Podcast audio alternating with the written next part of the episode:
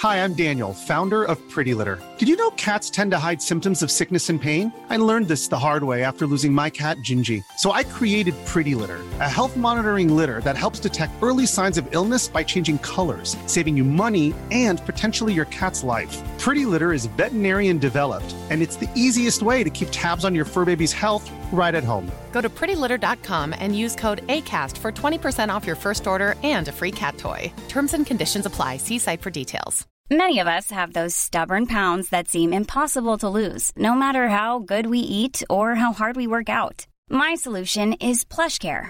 PlushCare is a leading telehealth provider with doctors who are there for you day and night to partner with you in your weight loss journey. They can prescribe FDA-approved weight loss medications like Wegovy and Zepbound for those who qualify. Plus, they accept most insurance plans. To get started, visit plushcare.com slash weight loss. That's plushcare.com slash weight loss.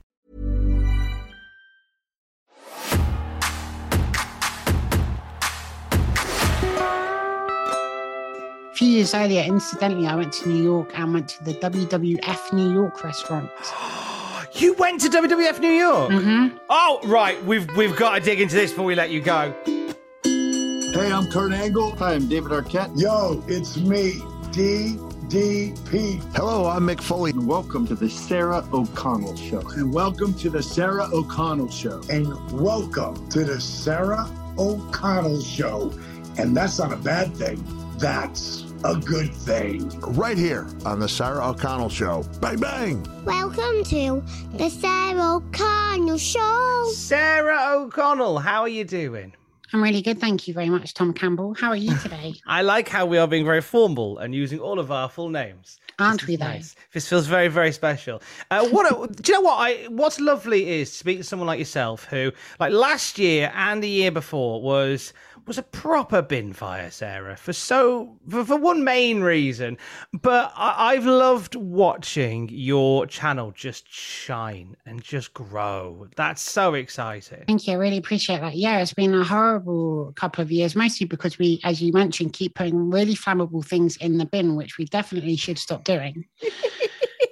so yeah, my, my my show's doing really well. Thanks. I've had recent guests include Keanu Reeves and Vincent D'Onofrio and Jada Pinkett Smith and Kurt Angle and loads of people that I love and you know admire. So yeah, it's been going really well. Thanks. Does it feel surreal just to be able to reel off those names? Keanu Reeves, Jada Pinkett Smith, Kurt Angle. I know. I was I was listening to uh, your Nigel Planer interview this morning. Because because I'm a massive fan of the young ones, and, Yes. and I was excited to see that you know going through the Rolodex of people that, that Sarah's interviewed, Nigel Planer's in amongst them. Um, Absolutely. but uh, does it does it feel? We'll get more into like the, the birth of the channel and stuff as we go. But but does it feel surreal to reel some of those names off and go, yeah, they're on they're on the books. It doesn't. It also kind of doesn't. Like I kind of, my plan was to in, invite people that I love on my show, and it could be a first-time director or author or singer or, you know, people that I've loved since growing up in the 1980s, like Nigel Planer, as you mentioned. I used to love the young ones when I was a kid, and I used to stay up like late to watch all that anarchic 80s comedy. And yeah, so it's great that people are discovering and loving my show. Not only that, but some guests on my show recommend to their friends to come on my show too. So it's kind of nice that these communities have formed that are sometimes about wildly different subjects, but they all come together to celebrate a love of entertainment. And yeah, so I'm really enjoying it. And what I love as well is that, um, and again, it's through the through communities that things are born. And uh, we put out a call a while ago just to suggest some people to, to come on the show, and uh, and a few times, and yourself even went, I'd be up for it, and it was news to me because I I watch your shows for other reasons, like how big a wrestling fan you actually were. So that I was really really am, cool. yeah. Yeah, I, I saw that you were you were looking for guests, and I have so many guests on my show. I thought I should be a guest on other people's things, and I love what you do, and I followed you for years, of course, and really enjoy all the stuff that you do. So I was like, yeah, it! but it's Stop the it!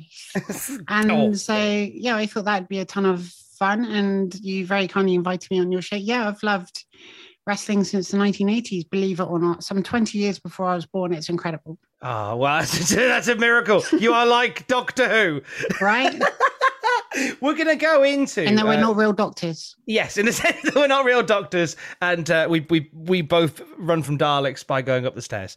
That's the best Love way. Love a phone box. oh, love a phone box. They're always Love bigger on the box. inside, and and we're, and we're bigger on the inside than out.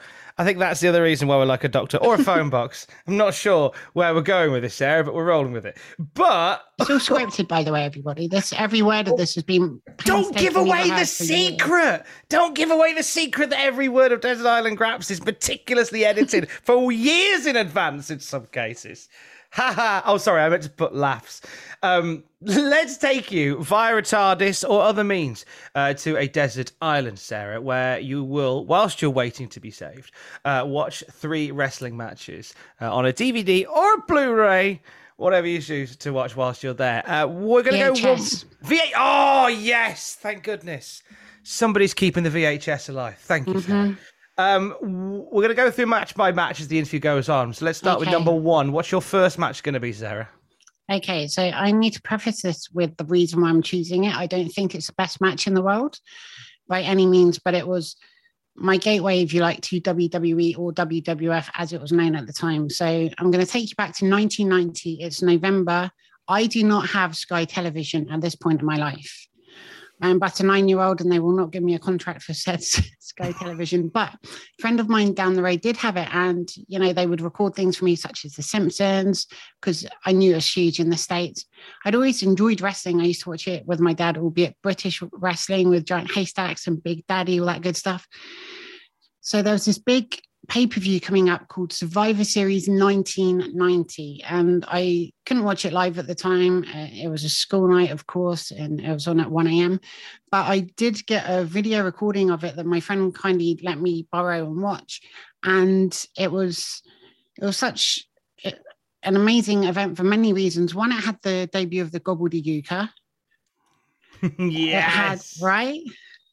Who burst out with this giant egg and then danced around with Mean Gene Okerlund in the ring. Sadly, a- that and no other memories from that one. Just that. No one else debuted that night. Just the Gooker. yeah, that- it was mostly the Gobbledygooker. there was this other guy who came from Death Valley or something, and Never last. he didn't go out in the sun very much, even though Death Valley is in fact in the desert. That's a good shout, actually. Among all the silliness that is The Undertaker, we do forget that Death Valley's in the desert. You should It have had is. a lovely tan. I once I lived in LA at one point in my life and traveled to Las Vegas one weekend and we drove through Death Valley and there was an abandoned car on fire in the desert, just literally engulfed in flames. No one was in it, it was just on fire. And someone had obviously left the car and just gone about their day. Parking, I guess, in Death Valley. Yeah. Wow, that's that's that's brilliant. Uh, okay, so from this from this show, Yes. uh, what match are we going to take with us? Okay. So Survivor Series back then was very much an elimination style event. So it was teams of five against each other, and the winners of which would go through to the main event and face off against each other. So the the main event of that particular Survivor Series was Hulk Hogan, the Ultimate Warrior, Tito Santana. Bearing in mind, bearing in mind, this is the first time I've ever seen any of these larger than life comic book superhero characters versus Warlord, Power and Glory, which were Hercules and Paul Roma, Ted DiBiase, and the model Rick Martel. So, of course, Hulk Hogan, the Ultimate Warrior, won. I was like, what the hell is this? I need to see more of it. And then went back and I started buying the videotapes of WrestleMania 6, Hulk versus Warrior, and, you know, back to WrestleMania 3 and beyond. And yeah, I, I really got hooked. So the ultimate survival match is the Mhm. one. That's a Yeah. great choice because do you know what I miss? I, I miss the the the emphasis on the Survivor Series matches. Teams of five strive to survive and all. Yeah. that. And and I also miss the uh, the the one you're putting in here, which is the Ultimate Survivors match, where like or the Survivor Survivors match, where like and, and it, because for one, it was always good to see like how these matches would shape up because you would therefore see some people like mid carders mixing it up with main eventers and stuff like that. And that was always fun. But also, it very much showed you the divide between the baby faces and the heels because the heel team was always over overcrowded, and and anybody really with a with a with a with a fair sporting head on could have maybe put the Warlord and Barbarian on Hogan and Warrior and Tito's team, but they went no, you're heels, you're all on that side. You've all got to fight to the doom but uh, it was a it was a so that was your what was your takeaway from that night because obviously you know these larger than life characters as you say um who do you think stood out that night more than any other I'd say Hulk Hogan and the Ultimate Warrior. It was clear that Hulkamania was running wild back in 1990. And it, it was just a lot of fun. It was a high energy event. All the you know, there was like Macho Man and Hacksaw Jim Duggan and Big Boss Man and all those really sort of cartoony characters hmm. who were at their best in the 80s and early 90s, I think. Who was your Sky hookup then?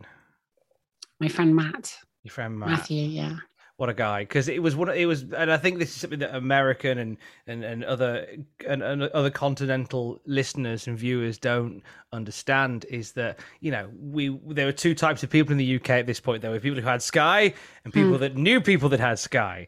And it was good to have someone like a matt on side. So was matt as big a wrestling fan as yourself at this point? Yeah wrestling matt loved it. Um he yeah they, they'd been what he was from a large family and they all used to get together and watch wrestling as well. And then i would come around and watch the events. And I, I still didn't have sky a year later. I remember watching hulk hogan versus the undertaker at survivor series 1991 and it wasn't until the following april that i persuaded my parents to get sky so i could watch wrestlemania 8 finally in my own house which was very exciting. And i stayed up to watch it so with it, you so did do you have to really plead the case for wrestling, or did you try and convince your parents the benefits of Sky for other things as well? I, I just kept on for about two years. It, it wasn't just wrestling, but you know the, the Simpsons and all the stuff that was on at the time.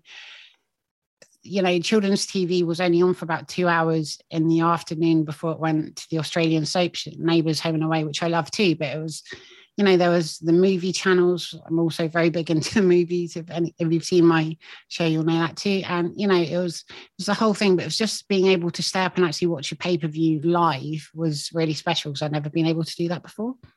Can you remember the first time uh, away from watching it on TV that you went to go and watch wrestling in person? Uh, yeah. So I, I went to watch quite a few English wrestling matches you know, when I guess from 10 to 20 or whatever, when they were just touring around the country, I'd go see them. I went to see a UK WWE event was which was all right, but the the biggest events I've been to were WrestleMania 21 and 24. And then I've been to several Raws and SmackDowns over the years as well. So the WrestleMania 21, let me see. So that was yeah. that was Cena and Shawn Michaels at the top, wasn't it? Was it? No, no, was it? It was oh. Cena, JBL. Of course it was. Yes, I'm many years ahead. It was Cena and JBL for the WWE title. It was Batista and Triple H for the World Heavyweight title in that one. Was indeed. Uh, so was this when you were living in the States then? It was. So 2004, 2005. So I went to, in fact, this is one of my matches. So I'm going to skip a match and then go to this one. So we're no longer chronological. Oh let's no! Let's yeah, we'll, we'll uh, do it. We'll do it in that order. So this is going to be. Let's do your second match. Yeah, it's just carnage. We we scripted this, Sarah, to stop this from happening. We've gone off beast already. This has uh, been animated by Industrial Light and Magic as well.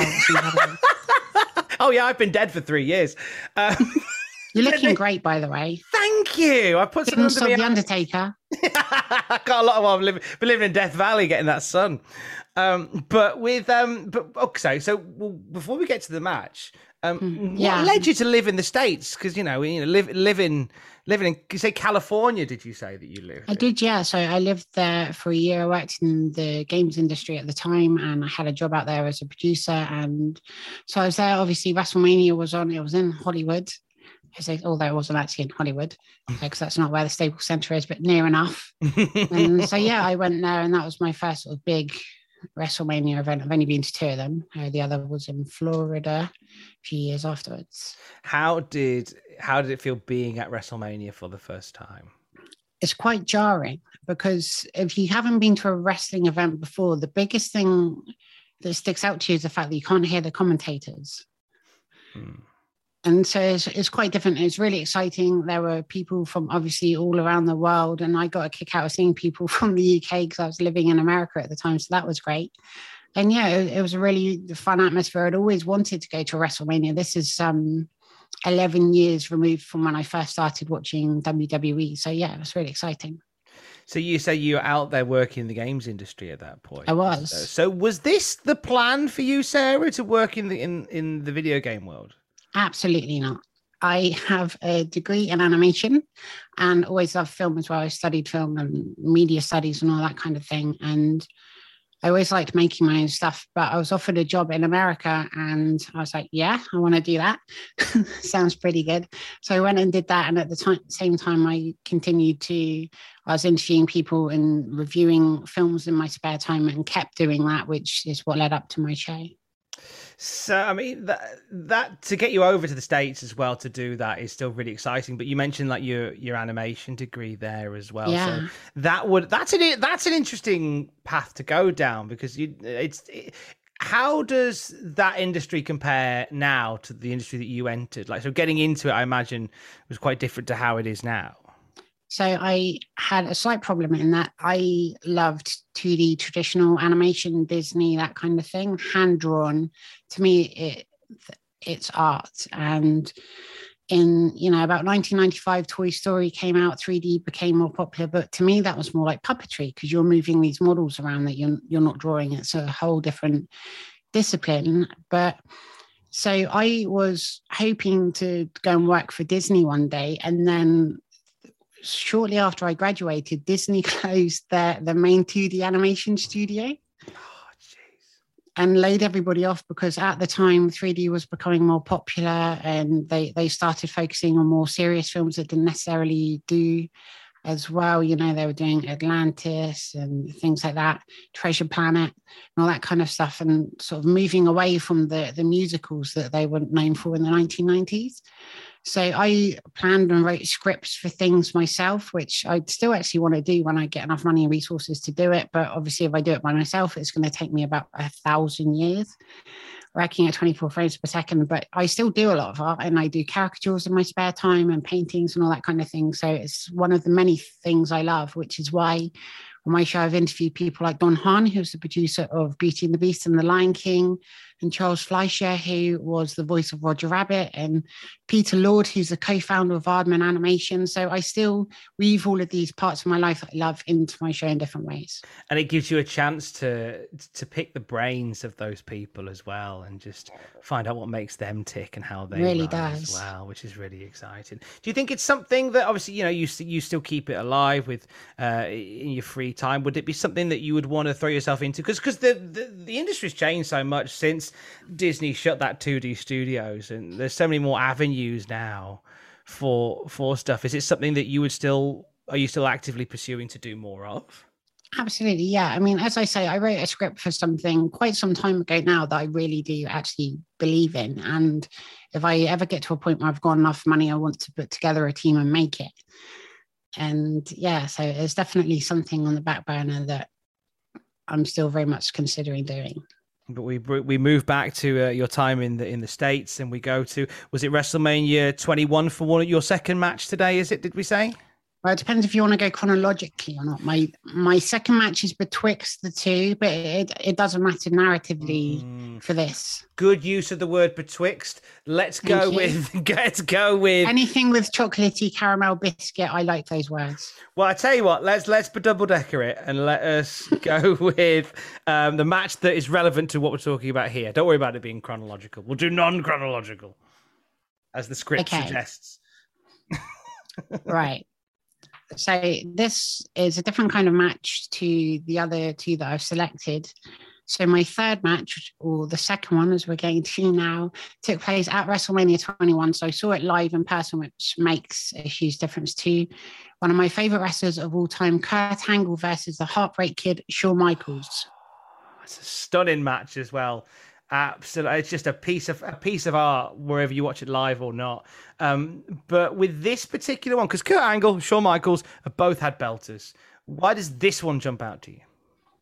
you know they they were very much at the top of their game at the time. There was tons of false finishes. I genuinely didn't know who was going to win. I wanted Kurt Angle to win, and you know there was Shawn Michaels goes to do sweet chin music, and then Kurt Angle catches it and turns it into an ankle lock, and they're both wrestling on the outside of the ring to try and throw each other through a table, and they started copying each other's moves too. And it was just it's a wrestling clinic, as they say, and it's one that I can endlessly go, but not endlessly like have to sleep, but I, I, I can watch it quite a bit.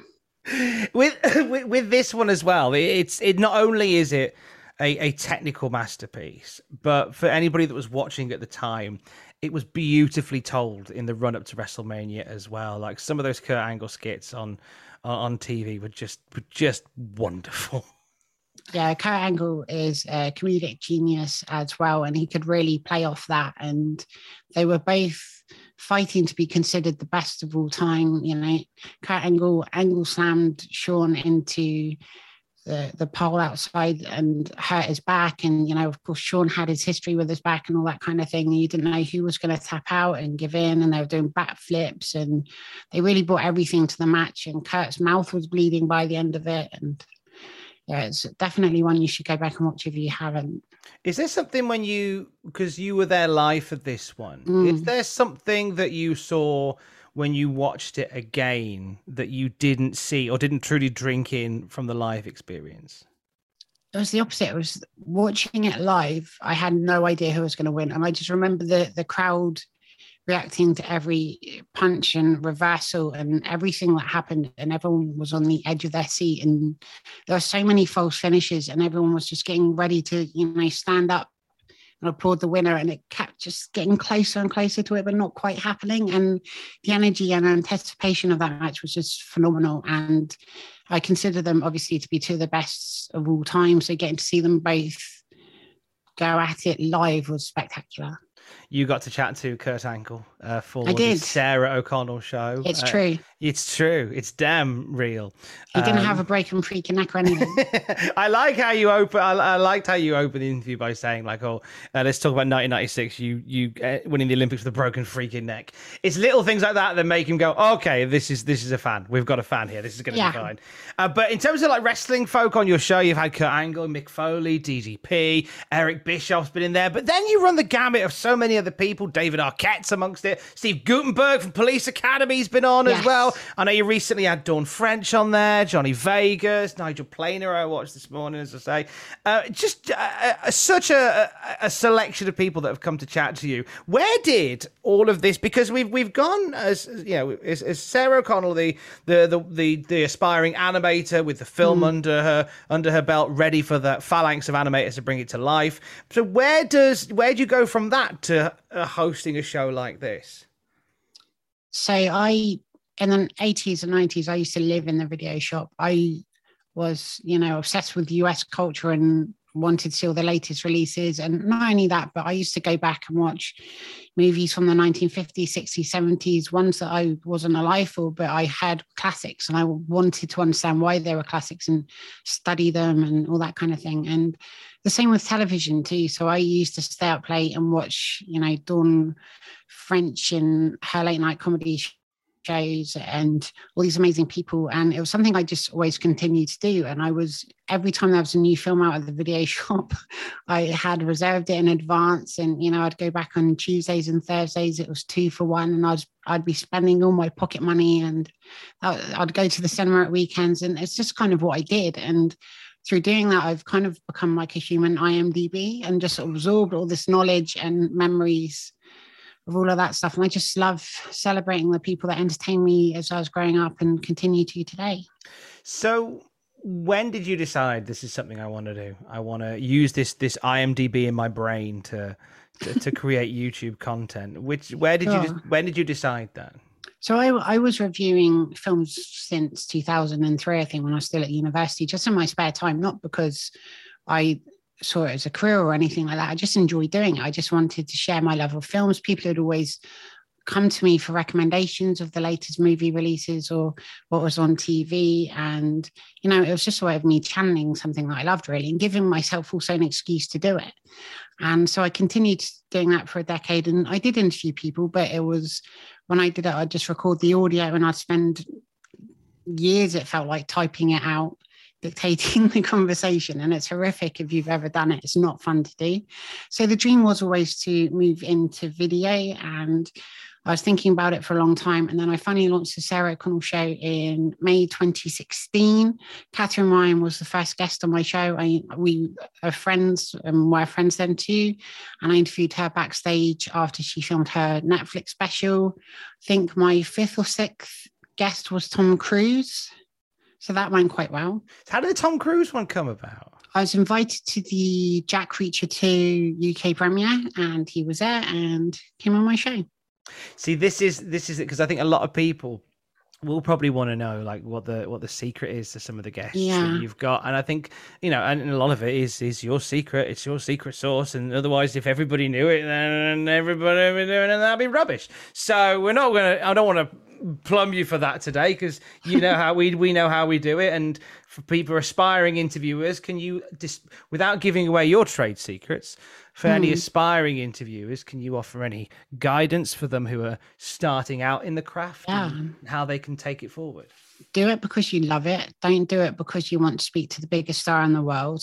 Speak to anybody for experience and do it just because you want to learn more about them. And you know, there, there's some interviews that I may film where nobody's heard of them and nobody may ever watch it. But to me, they're as big a star as one of the biggest in the world. And I love what they've done. And you can speak to a first time film director that's made the film with zero budget and they might have done it on their phone and can have some incredible stories about how the film came together and how they called on multiple favors to get people to do cameo appearances or whatever it is and to me, that is fascinating. And I do it just because I love it. And it's really important to love it and don't just do it because you want to become rich or famous or anything like that.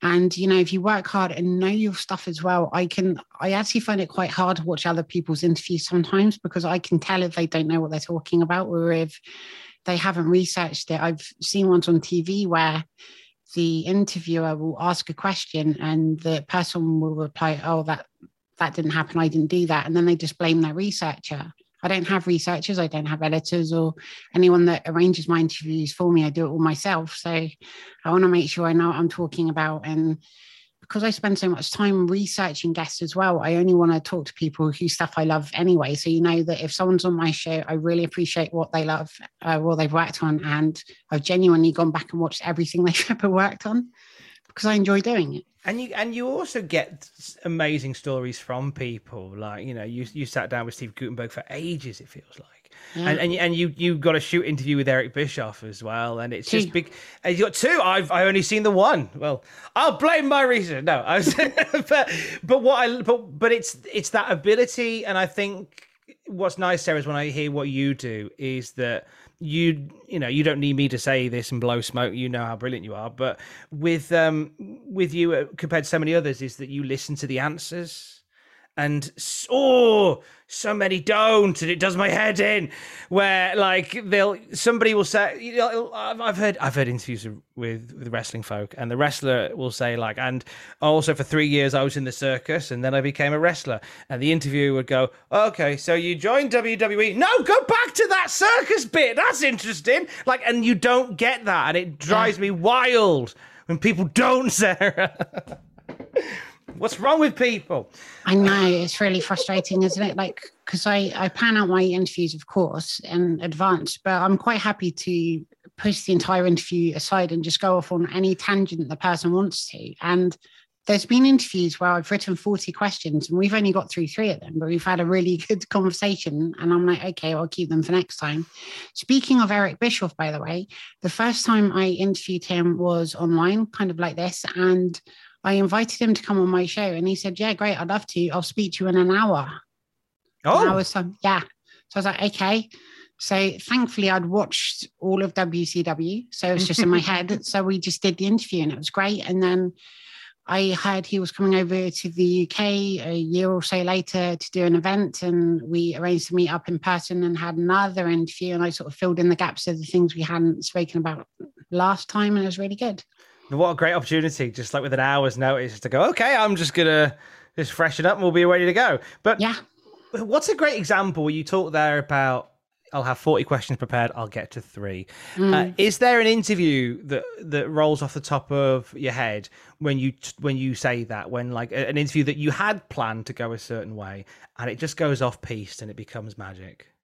I would say Diamond Dallas Page was definitely one that I probably got through about a third of my questions. But we spoke about a ton of stuff because this is important too. Sometimes when you interview somebody, they say you speak to someone that starred in i don't know star wars 40 or 50 years ago and you you're asking them these questions and they they might be new questions but they've just spent so much time talking about them and they might give you one word answers. So if i've got a certain amount of time with someone i want to make sure i fill it and you know we've got enough to talk about. So i'm more than happy to plan extra stuff and not get to it but you know i just improvise based on the guests and i get a good feel for their responses how long they're, they're likely to be as well again, it's that thing of oh, if you over prepare for an interview, it's another good tip. If you if you over prepare for one, then um, it's better to do that than under prepare because otherwise you get caught short. With um with interview, I know you say that you don't watch a lot of other people doing interviews, but is mm. there anybody that maybe when you were starting out was a bit of an inspiration mm. to you and, and helped sort of carve your style? Absolutely. Well, I don't know about my style because that's probably more influenced by just absorbing myself in the world of animations, kind of how my brain works. So I'm not necessarily like other interviews, and I've studied stand-up comedy as well, so I go off in different tangents. But someone that I really respected growing up was Barry Norman. I used to watch all the the, the film '98, or it changed every year, and you know he would review films but also go to the cannes film festival and interview the stars and i was like wow that's amazing because you're you're getting to celebrate films with the people that are involved in them and he doesn't want to do that watch your film and then speak to the people that made it afterwards no he's got no interest in in, in you know but but the, he he comes across like he's he's in the room and he's excellent like that and I, and he's a great example of somebody that is is a great hand at interviews. Barry Norman, he's a legend for absolute yeah. legend for it as well. Amazing book too. Oh, is it, I haven't read his book. Is it good? Yeah, it's really good. I recommend it. Is it quite juicy? Mm, I enjoyed oh, it. Excellent. That's nice to know. Is really there... gets you in the mood to interview. Because you, I like that. It's to have that on hand. But with, I don't. You don't have to give names if you don't want to for this one. But I am intrigued. Eve. Hmm. There's a name. That's a nice name. I'll say Adam because the Bible, I guess. um, is there an interview that went okay, not off piece because that works out quite well, but one mm. that just didn't land, and for, no matter for one, no, not for a want of trying, just didn't work. Um, I wouldn't say there were any that didn't work. There were sometimes when you interview people, they're going through different stuff or they're in, you know, if someone's at a premiere, they might be really distracted and they're half talking to you and they're half looking back and running back over to sign something for their fans. You have interviews like that. You also have interviews where, also, if you go to a premiere, by the way, they'll ask you if you want to speak to certain people or just anybody. Now, to me, that's fun. So, you know, you have, you know, the producer's going to be there, the writer's going to be there, certain members of the cast, but they'll also um, invite random people onto the onto the red carpet as well to walk down. And so, I've had situations where I started interviewing someone and genuinely not knowing who they are until about the third question. And to me, it's kind of like a, a game where I'm going, okay, what are you doing at the weekend? Are you rehearsing for anything? Have you got anything big coming up? And you work out they're on Strictly Come Dancing, and you're like, okay, and you start puzzling out who they are, and then you can sort of skew your interview based on that. But th- there's been a few instances, very few, by the way, because I obviously know who my guests are, but there's been a couple that have trickled on that I didn't necessarily know. And there was one guest that uh, was a was behaving somewhat erratically and I edited that out of said interview and it may not even be on my show, but I found out afterwards they're just taking cocaine. Wow. So yeah. So that at, least it explains why they were very erratic. yes. So did you lift the whole interview out, or just just just a, a, a lot of erraticism? I will not confirm or deny whether it exists or it doesn't exist, but any erraticism Oh. isn't on my show. But I did speak to their agent afterwards, and they explained why. Oh, so how how did the agent phrase it? Out of interest, That they had just taken cocaine out. they of just said it outright. I don't know whether they Yeah. gone. Oh, he's. I don't know whether they just gone. Oh, he's not very well today, or they're not very well today. No, They just went flat. I went. Yeah, they they did some coke before they spoke to you. Yeah, that happened. So yeah, that that's not on my show, but yeah, that has happened. Here's a cool fact a crocodile can't stick out its tongue. Another cool fact you can get short term health insurance for a month or just under a year in some states. United Healthcare short term insurance plans are designed for people who are between jobs, coming off their parents' plan, or turning a side hustle into a full time gig. Underwritten by Golden Rule Insurance Company, they offer flexible, budget friendly coverage with access to a nationwide network of doctors and hospitals. Get more cool facts about United Healthcare short term plans at uh1.com. Even when we're on a budget, we still deserve nice things. Quince is a place to scoop up stunning high-end goods for 50 to 80% less than similar brands. They have buttery soft cashmere sweaters starting at $50, luxurious Italian leather bags, and so much more. Plus, Quince only works with factories that use safe, ethical, and responsible manufacturing. Get the high-end goods you'll love without the high price tag with Quince. Go to quince.com slash style for free shipping and 365-day returns. This is Paige, the co-host of Giggly Squad, and I want to tell you about a company that I've been loving, Olive and June. Olive and June gives you everything that you need for a salon quality manicure in one box. And if you break it down, it really comes out to $2 a manicure, which is absolutely insane. It's also so easy to get salon worthy nails at home with Olive and June. The difference between how your nails used to look when you did them yourself and now with the Mani system is a complete game changer. The best thing about Olive and June too is it's a quick dry. Dries in about one minute, lasts for five days, and full coverage in up to one to two coats. Visit oliveandjune.com slash perfectmanny20 for 20% off your first system. That's oliveandjune.com slash perfectmanny20 for 20% off your first system system. The red carpet stuff is Mm. is always really fascinating, and I was and I, and I was going to ask you some stories about that because I know you've done red carpet stuff, but but it kind of comes tying hand in hand with like the media junket things as well, because because that's a whole different sort of skill set to interviews entirely. Because when you know just uh, having a sit down um, with somebody via via Zoom or in a room, you've got like their attention for however long, but normally with media junkets, there you've got like maybe five minutes with them and you've got to ask questions that are pertinent but also you try to avoid asking them the same old questions Yeah. as well so how do you prep for that it's really difficult, as you say. And the thing is, too, if you're if you're speaking to someone for five minutes, say for example, Keanu Reeves was a five minute interview, and I was very grateful to have him on my show. But there was, you know, the world's press were there. There were people waiting that were in Saudi Arabia and all over Europe and everywhere. And so, when when you're doing a five minute interview, you want to convey what the thing you're talking about is about. So if it's a movie, you want them to give some insight to people that may not have seen all the other Matrix movies. Why should they go and see it? But you also want them to share some experiences from the set or the favorite moment, whatever it is. Also, try and ask something that someone else hasn't, because as you say, a lot of people are going to be asking the exact same questions for probably months at a time. And you don't want to bore them to death, you know. So try and keep it creative and know what you're talking about. At least go and see the film in advance so you can just ask the questions that come into your mind when you're watching it. What do you want to know about? Sometimes I ask really obscure stuff that no one else necessarily cares about, but I do, and hopefully other people will too. I think that's a really good basis of putting an interview together. i find it's a it's a it's a nice way to start an interview when you just like we had nick aldis on this show Mm. uh, a couple years back. And uh, i think i opened it by saying joined today by um, my auntie's favorite gladiator oblivion. And he went whoa what what? Said and we talked and like as you say you have all this stuff prepped. We talked about gladiators for an hour. It was brilliant. But when you do that when you throw something like that it just it, it, it suddenly makes them go oh okay This is we're dealing with somebody, as we talked about earlier, somebody who gets it. You know, with somebody Yeah. who's a fan, and that's exciting. Um, you uh, the the the timing of this was was was really bittersweet, but uh, you you you uploaded a a wonderful chat that you had with Bob Saget, and it was it was not long after he'd passed. It was Mm. probably the next day after he'd passed. It And was, I, yeah. I say bittersweet because it was devastating that Bob left us.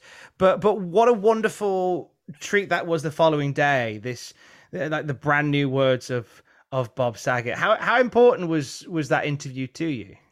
I was I was so heartbroken when I heard that Bob Saget had passed away age 65 and so Bob came on my show last August and so just so you know I've already filmed the next 31 episodes of my show Already. so so if some are time dependent so for example when the Chucky TV show came out then I will release some.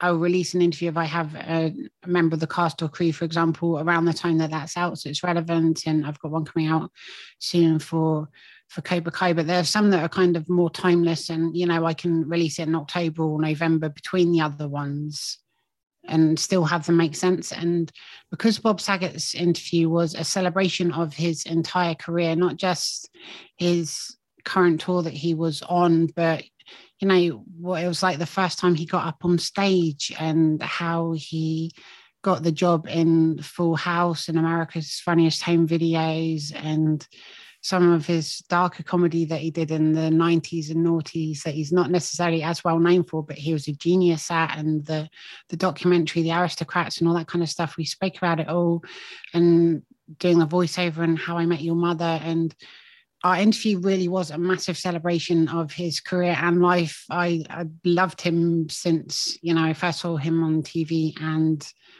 it was an honor to get to speak to him. And to start with, he actually said that he only had 30 minutes. He had quite a lot of stuff planned that day, but he was really enjoying it. And he said, you know, we can go as long as you want. And we ended up speaking for 90 something minutes, I think. And yeah, we kept in touch afterwards as well. And yeah, it was, it was a horrible loss. And so when when I heard that he had passed away, I think it was about three in the morning for me. I was in bed, I was still awake, and you know, I was just I was really upset, and I just wanted to spend some time with him, and you know, just for myself, relive this uh, magical conversation that we had had a few months earlier, and so I did it mostly for me. It was just a process. I just wanted to spend that day with Bob as I had then, and yeah, so I edited it, and I thought you know, if other people are missing him too, or they want to help celebrate his life in some way, this interview very much does that. And so that's why I put it out there, you know, just as part of, I guess, my grieving process, but hopefully to help some other people too. Yeah, I can Just- imagine it did. Yeah. Just to show how brilliant he was too, and lovely and funny and generous, but also wicked, wickedly brilliant sense of humor. It's on it's on Sarah's YouTube channel, by the way. Go and w- listen to it. Go watch it. Consume it. It's it's wonderful. It's wonderful. Um, where where do you see the Sarah O'Connell show going? Um, dot dot dot dot dot question mark. It's very interesting. Uh, so before the pandemic occurred, I was thinking about doing live episodes on stage. And I get a guest in advance, people can come along and watch me film it. So that's one option. If it ever ended up on TV, great, but I don't know if necessarily a long form interview is suited for that because a lot of chat shows speak to people for three minutes. They ask one funny question about something that happened to them on the way to the studio that everyone else tells as well. And they'll say one thing about the movie they've got coming out, but they're, they're not really the same as what I do. Mm. So I I think at the minute YouTube's probably the best place for them. I'm also planning to expand so that there'll be a podcast version of it so people can listen on the go as well. And I've upgraded, I've got an actual microphone now. Check me out. and I've got lighting and everything, which is really important for a podcast, I understand. it's very important for audio that people Mhm. know that you're beautifully lit Exactly. in, in, both the cool kids way and the the technical side of it. Yeah, well. because otherwise I can't see what my night song. I can't exactly. You'd be you'd be you'd be singing in the dark, and no one Yeah. that. But I, but the, but moving it into a podcast, I think I'm surprised it's something that hasn't happened already because it's because it lends itself so beautifully to it. It does. And I have, as I say, over 200 episodes now available on YouTube. And I've recorded 30, it was 31 at my last count. It might be slightly more than that now. and I've got interviews planned for the coming months as well. And sometimes I plan them a year, two years, three years in advance, believe it or not. And it's amazing. More and more people are kind of queuing up to sort of go on my show now, which is really nice. And sometimes I have to move people around if their filming schedules change or something. But that's why it's great to have this backup of other interviews so I can keep releasing content and and then if something comes out this week that I love on TV, I'm very much I'll just reach out to the writers and invite them on my show or the cast or crew, you know. So it's good to have that bank of stuff ready to go. It really it, is. Does, it really, really is. Um, we've got another match to get to, your third and final one. But before we, We do. Sarah, before we do, let's go off script again. I'd also Why like, uh, if uh, if you don't mind, to take with you. Now, this is going to be difficult for you, and I did I did ponder whether or not I should throw this one at you because I know what a massive movie buff you are. Okay. Um, and and I was nervous to, to to get you to play this game, but we're going to do it, Sarah. We're going to do it. Uh, as well as taking three wrestling matches, you're also allowed to take with you a movie, an album, and a luxury item. oh God. So um, the, I figured the movie might be the tough one. Um, but if there's One a movie. one movie, one solitary movie. Can it be an inflatable movie that has Wi-Fi? it can be an inflatable movie with Wi-Fi. You pervert. It can be if you want it to be. That's fine. Um, which one would you? Which one you taking? What do you think? Is that Okay, so one of my favorite films of all time is The Shawshank Redemption. But if I only have one movie, that's not the movie I'm taking at all. Oh. Even though it does give you the message of escaping, but you have to climb through some unnecessary stuff to escape sometimes. so I don't know. I would probably go for like a com- if I literally only had one film, I'd probably go for a comedy or a musical because it's something you can rewatch a lot more. The Wedding Singer. Nice? So 90s what- film set in the 80s, amazing soundtrack, love the cast, endlessly rewatchable. There you go. That's that's a good shout. How about an album? Just for my own amusement, I almost said the Wedding Singer soundtrack, but that wouldn't make a lot of sense. I'm going to go hmm, one album. Ah, see, th- this is tricky too, because I, I think for my favorite singers, then I think if I went for a best of album or a compilation like a now something, it'd have more variety on it. gonna What was your I'm- 1st I'm- now album out of interest? Hmm. I think it was 28. Okay, good vintage. Yeah. And I got up to about 35, I think, 36. Did you get a little bit sad when you saw that they were now beyond 100? I, I feel I do feel that way in myself that they could very well be in that. Yeah, it's, I, it's I bad, felt my I felt my I felt my spine crick when yeah. I spoke when I noticed now 100 when that I feel came like they should be on like 60 something. Yeah, I think I I'd hope they were eternally on on 60 something, but I, they're not. But it's you- exciting to be in the future though, right? I mean, yeah, it's it's we are living in the future. Like we, you know, we were writing sci-fi's based in this particular year. I'm Yeah. just annoyed with the, the the lack of flying cars, but apart from that, we're all right. I'm uh, that's one thing I'm actually quite relieved about because I, I've always worried that if they run out of petrol or potato peel, that they're just going to fall out of the sky. I was going to say they'll be stuck up there all night. That's even funnier. It depends how they work, right? I like the idea of them running on potato peel. That's, Uh, that's that's from Back to the Future too. So Doc Brown would take loads of vegetables and peels and things and stick them in the top of the car. But see, Back to the Future two was coming up on seven years ago. oh, that's the that's it now. That's the past, isn't it? Am I know it's a distant past. That's that's, te- that's terrifying. Um, That's okay. 48 Fast and Furious movies ago. Are you going to take a now album with you? I, I'm album? not. They're right. saying that a lot of them are quite rubbish, aren't they? Like they, they've probably got about three good songs. I'm going to go Mariah Carey number ones. Oh, good shout. Which is the number one Mariah Carey song for you? Hmm, Hero. Oh, beautiful. Nice Mm. choice. Nice choice. Uh, luxury out item. What would that be then? So it can be it can be something with a bit of Maybe sentimentality. You can, I mean, you'll have a, Mansion. you can bring you can if you want to. You just assume that if you want to just bring a mansion, it can be something with sentimental value. It can be a bit of tech uh, to keep you okay. amused on the island. My, my sentimental item is a mansion that's got a cinema in it. Fair enough. so that I can watch The Wedding Singer and listen to Mariah Carey. I heard you talking on a podcast recently about uh, about taking movies onto a desert island, and and they were talking about the whole idea of building a cinema on the island. Yeah. So I like the fact that that idea has been carried over. I, don't- Uh, I still very much mean that. I think that's a very good idea. I think Desert Island Drive Through is a great podcast. I think there's there's that's a money idea. I, I I couldn't even be mad because this is stolen from Sue Lawley, so I can't even be mad. Lawley's livid with me. Her people keep ringing. Um, I love Sue Lawley's wrestling podcast, by the way. It's my favourite one too. I liked it when she won Money in the Bank. That was a great Yeah. year. Sue Lawley did that. John, can you animate that? Thanks, John. Um, Well, they don't quite have enough wrestlers this year to go into their events, do they? So they are pulling in people from other places. oh, it's oh, it's it's it's a funny one because they, they have sacked everyone have. just in time for like the time they need sixty bodies in one match. They didn't think it through. They really didn't. And what's funny is we we did on the day of recording this news, we we did a story about how the uh, the former IIconics were approached to go in the rumble, and they both went, "Nah, Yeah. nah, you're fine."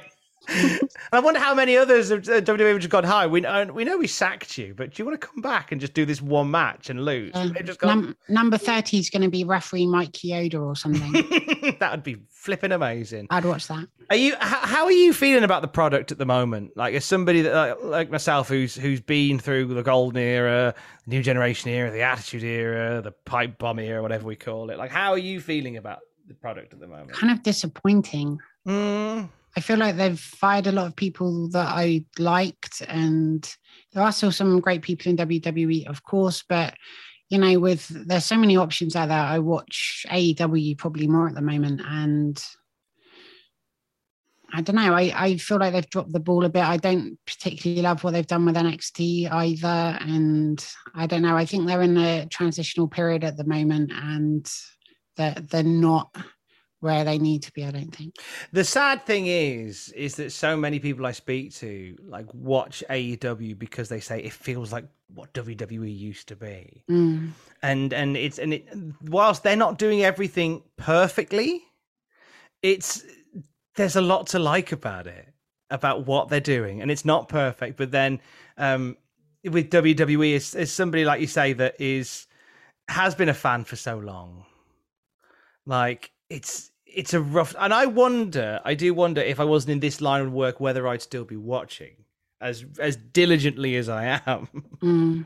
I don't know if I would be. Who? uh, Sorry, go on. I was. I was just going to say, to be honest, with Raw and SmackDown, a lot of it I do kind of skip through Mm. these days, and Three know, hours I- is a long time. it's it's a lot, isn't it? It's it's a, it is a long time. Will you be watching the Rumble though? Of course, I, I've never missed a pay per view. I've watched every since WrestleMania eight. I've well, I've caught up with all the ones before that as well, so I can go back to WrestleMania one and confidently say I've seen every WWE pay per view ever since. Nice. That's a good. That's a good boast. I like it. Where um, well, this is going to be going out the day after the Royal Rumble because the Rumble's on a Saturday this year. I can't believe Mike Chioda won. I, yeah, so we'll just we'll cover all bases. I can't believe Mike Chioda won, lost, is the higher power. Dink Eh. the clown, not Doink. Dink is back. Can't believe they brought Dink the clown out Gilbert, throw out Goldberg. the whole gang. They're all here. So um, pick a pick a winner: Dink, Mike Chioda, or somebody else. Big E. Big E. There you go. Probably Dink. Maybe Big E. Hey, look. So if you're listening to this, you'll know the answer by now. But we probably said the right answer. Uh, Or, or Brock Lesnar or someone, I don't know. It'd probably be Brock, wouldn't it? He wins everything Yeah. at the moment. Let's do your third and final match then, Sarah. We've had uh, we've had the the Survivor Survivor match from Survivor Series 1990. We Uh, we had Angle versus Shawn Michaels from uh, WrestleMania. What's your third one going to be, Sarah? My third match is from the 17th of March, 2002. You're going to know the match the second I say the pay per view WrestleMania 18. Hogan Rock. Hogan Rock. Hollywood Hulk Ah. Hogan and Rock. This is special because it's not about the quality of the match? This one is purely about the fans and the nostalgia, and it really was electrifying. So, to set the scene, at the time, The Rock was arguably the biggest star in WWE at the time. I think it was slightly pre Scorpion King as well. So, he hadn't tainted his legacy with that CGI mess that that film was.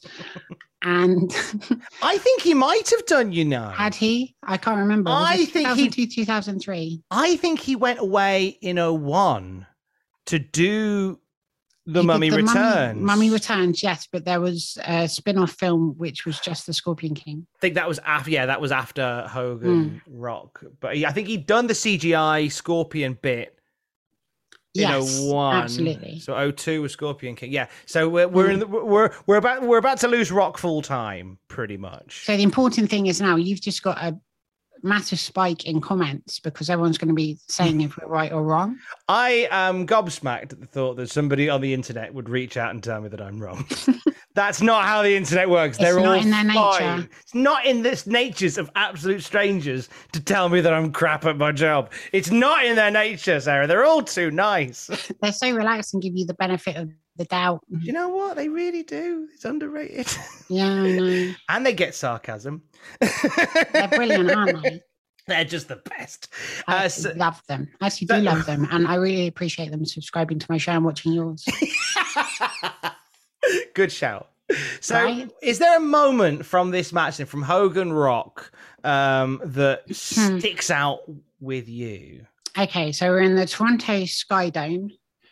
The Rock, as I say, is the biggest star in WWE. Hulk Hogan was the biggest star in WWE. He'd gone away, gone to WCW, become a heel, joined the NWA, New World Orders, returned to the WWE, and he's very much the, the bad guy of this situation.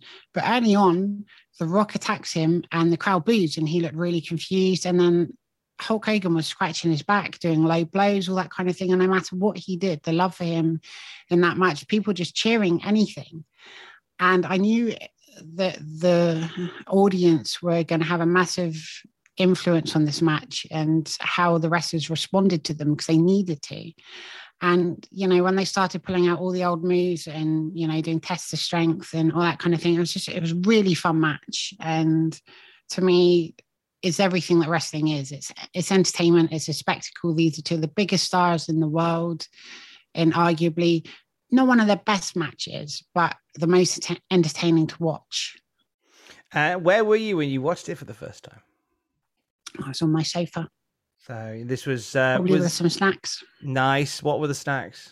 I don't know. I was probably just shoveling them in. it doesn't matter what they Could were. be anything. Um, was this in, in the UK or were you LA? Oh, that was in the UK. So this is uh, 2002 before I went to America. Right, that's nice. That's nice. But um, what brought you back out of interest? so I, I was just there for a year. I just had uh, they used to hire people with these sort of student visas that were cheaper. To so you'd the idea was you'd go there and learn for a year, but they'd sort of pay you less, kind of thing. So sounds yeah, I stayed there for a year, and then I came back, and you know I just went off and worked at loads of other amazing companies too. Uh, but it was a really good experience, and you know I got to uh, as I say, go to WrestleMania and Raw and SmackDown and all that kind of thing while I was out there and go. I remember seeing the, the premiere of, I didn't go to it, I was just there. The, the premiere of Scooby Doo 2 was just sort of like happening and stuff like that. So it was, it was just fun to be in that area and, you know, visit all these things I loved. And a few years earlier, incidentally, I went to New York and went to the WWF New York restaurant.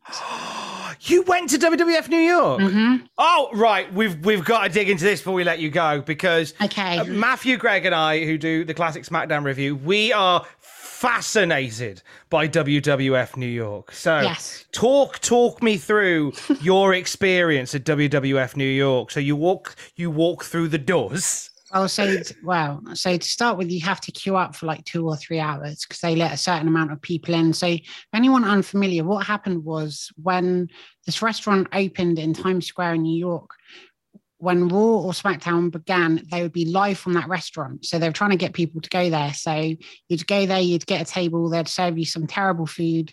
There was sometimes an opportunity to meet a wrestler. So I think when I was there, there was Kanyon and Hardcore Holly. Oh, you lucky thing! I know. So you so you queued for two hours. Mm. So you go in. Is is Kanyon and or Hardcore Holly on the door meeting you, or are they just sort of working they, the they- room? They, come out for like 10 minutes and you might get an autograph and a photo, maybe. And that's kind of it. It's not that exciting, but they do occasionally go, go live to the restaurant where you order just to cheer as the cameras fly around. And then, then you find yourself in this really terrible restaurant. so were you were you there one night where they crossed to uh, the restaurant? Both, yeah, I went for Raw and SmackDown. Brilliant. Um, so I interrupted my holiday to do that twice.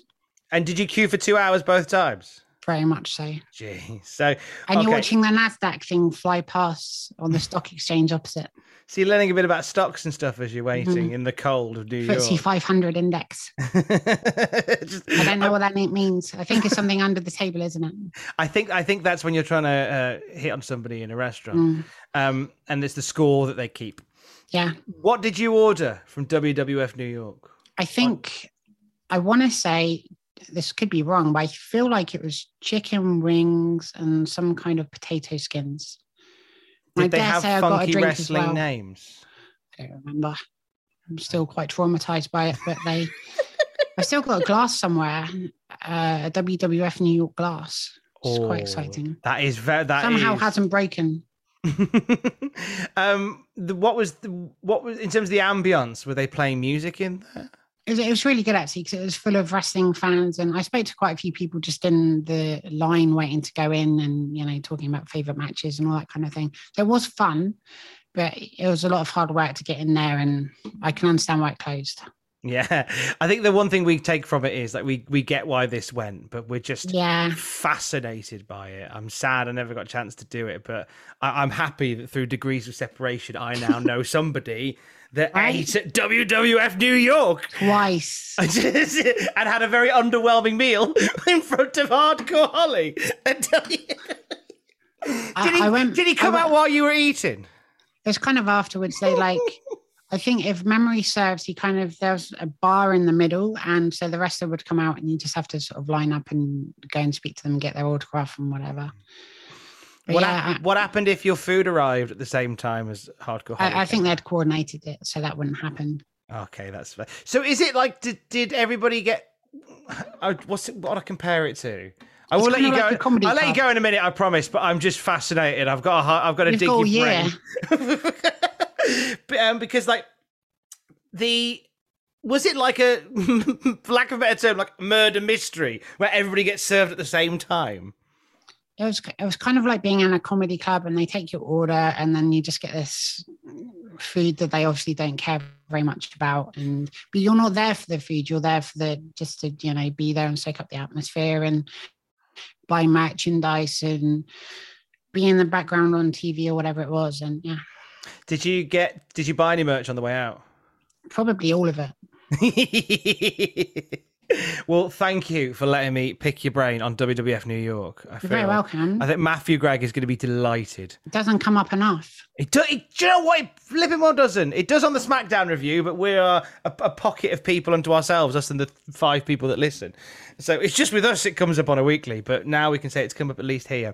I Sarah, think, it became, I think it became like a hard rock cafe or something afterwards. oh, I think it's either that or a um, or a lobster place. I think it might be a lobster place. I think Is when it I- lobster now? I think so. I think when when we went, I think it was a lobster place where WWF New York was, Hmm. uh, like a bub or a Bubba Gump Bubba Gump shrimp, maybe. See, I like Bubba Gump. It's nice. Sadly, Hardcore Holly doesn't come out and talk to you whilst you eat your shrimp, though. So therefore, it's immediately less less interesting. Sarah O'Connell, it has been an absolute joy uh, to welcome you to Cultaholic Island. Where can people go to find out everything that you are doing? Wow. So you can follow me on Twitter at Sarah O underscore Connell, C O N N E L. Search, of course, for the Sarah O'Connell Show on YouTube. Over 200 episodes there and tons of amazing guests on the way in 2022 and beyond. Also on Instagram and TikTok at Sarah O'Connell Show and Facebook as well. And I think MySpace is closed now, Bebo and all those kind of things. But yeah. I think uh, I think uh, Bebo was in the back of that burning car you saw in Death Yeah. Valley. I don't even know what Bebo is. I just remember it's a funny. It's like GeoCities, isn't it? I think Bebo was a bit like MySpace, but when we were adults being on MySpace, the kids younger than us were doing Bebo. Yeah. So it was the it was the next one along. But um, if we, if I didn't get Bebo, but certainly my I think MySpace I think your MySpace uh, MySpace account may still exist. I hope so. Some really hot takes about Lost season two on there, probably. they definitely know where they're going with this. Yeah. It's absolutely fine. The smoke monster will definitely make sense at the end. It has to. There's mysterious numbers. as, So- as will this interview make sense at the very end. Exactly. I'm kidding, it won't. In this Thank- lifetime or the next. I think that's a perfect place to cut it. Can I ask you one question? Of course. What do you keep in your money in the bank? I will show you. I will show you actually. I'm pretty sure I put stuff in here when I was cleaning because my art of cleaning is just to hide things. So I can tell you in here. I was looking for them. I'm glad. I'm glad you've done this because in here is um a. I've totally forgot. I forgot. This is this is ace. So right. Um, obviously I haven't opened this since the summer because I got sent this from a beard oil company to wear on a news video. And I was like, of course, it's free clothes, without a doubt. So I've got that. I have these. I really like these, but everybody said that I did they didn't suit me. I got some lovely white jean shorts. I like them. I like them personally. And and I've I thought I'd thrown this out. Apparently, I, I don't know why they're in here. It's a it's a Rick and Morty t-shirt. Amazing. That's in there too. All things I've been looking for. Haven't thought to look in the briefcase until you Why asked me would to you? open it. Exactly. It was just hidden away. See, that to me indicates you were doing some panic tidying at some point. Probably vi- visitors. Yeah. Just like shove them in there, and they're the keys for it as well. Sarah, you've you've you've you know we we started this interview barely knowing each other. You've you've ended the interview by helping you find some lost clothes. So thank you. Uh, you, you can you can call this Tom Campbell and the Lost Clothes. It sounds like a, a fancy adventure film. Will you animate it if we do? Well, yeah, of course, I insist on it.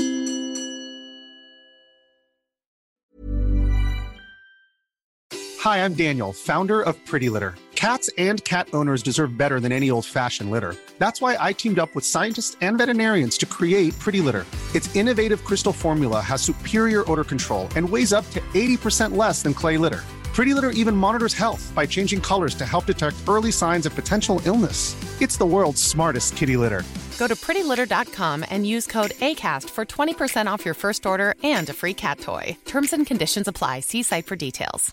Planning for your next trip? Elevate your travel style with Quince. Quince has all the jet setting essentials you'll want for your next getaway, like European linen, premium luggage options, buttery soft Italian leather bags, and so much more. And is all priced at 50 to 80% less than similar brands.